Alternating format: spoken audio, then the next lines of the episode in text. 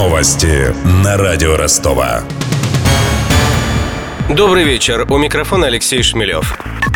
Россия не заинтересована в дружбе с Евросоюзом против США. Об этом сообщил журналистам пресс-секретарь президента Дмитрий Песков. При этом он отметил, что улучшение отношений Москвы с Брюсселем пошло бы на пользу обеим сторонам. Ранее верховный представитель ЕС по иностранным делам и политике безопасности Федерика Магерини заявила, что после смены администрации в Вашингтоне ЕС и России, возможно, придется объединить усилия. Она объяснила это необходимостью противостоять политике Дональда Трампа.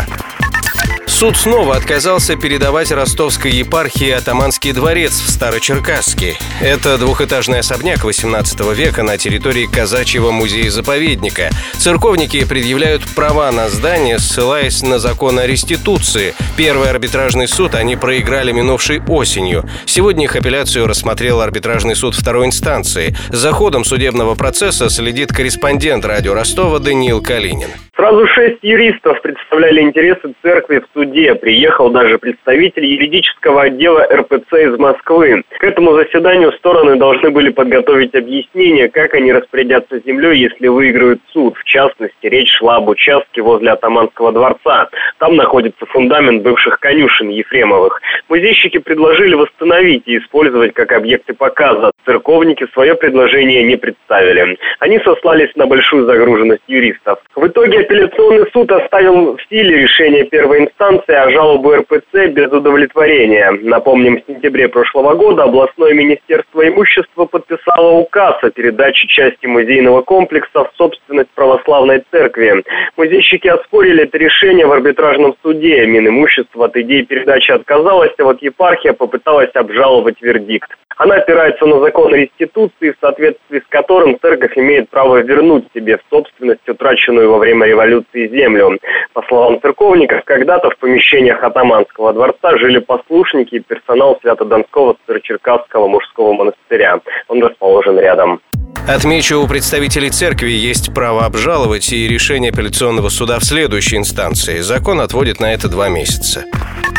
Пять тысяч рублей на человека. Столько в среднем стоит новогодний банкет в ростовских ресторанах и барах. В эту сумму включены расходы на праздничный концерт и ужин. В то же время, как показал наш опрос рестораторов, некоторые заведения отказались от проведения вечеринки, посчитав, что затраты себя не окупают, объясняет управляющий партнер группы компаний два дэ Дмитрий Челенко. Людей, желающих отметить Новый год, по крайней мере, в этом году нет, в том количестве, которое необходимо. А все хотят хорошую программу, достойный стол за маленькие деньги. Но, к сожалению, в нынешних условиях это невозможно, потому что Дедушка Мороз стоит дорого, фейерверки стоят дорого, ведущие, т.д. и т.п. все стоят дорогих денег. Надо как-то вмещать все это в цену, но в нынешних условиях это невозможно.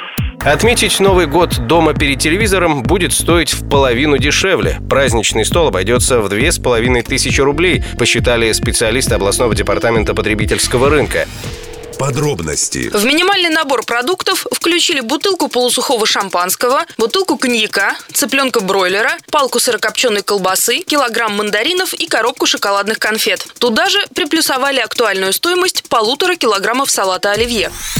Еще дешевле встретить Новый год перед главной елкой города у входа парка Горького. Там для горожан поставят два больших экрана, на которых покажут новогоднее обращение президента. На сцене выступят коллективы художественной самодеятельности. Впрочем, как выяснила корреспондент радио Ростова Мария Погребняк, городские власти подготовили программу на все праздничные дни.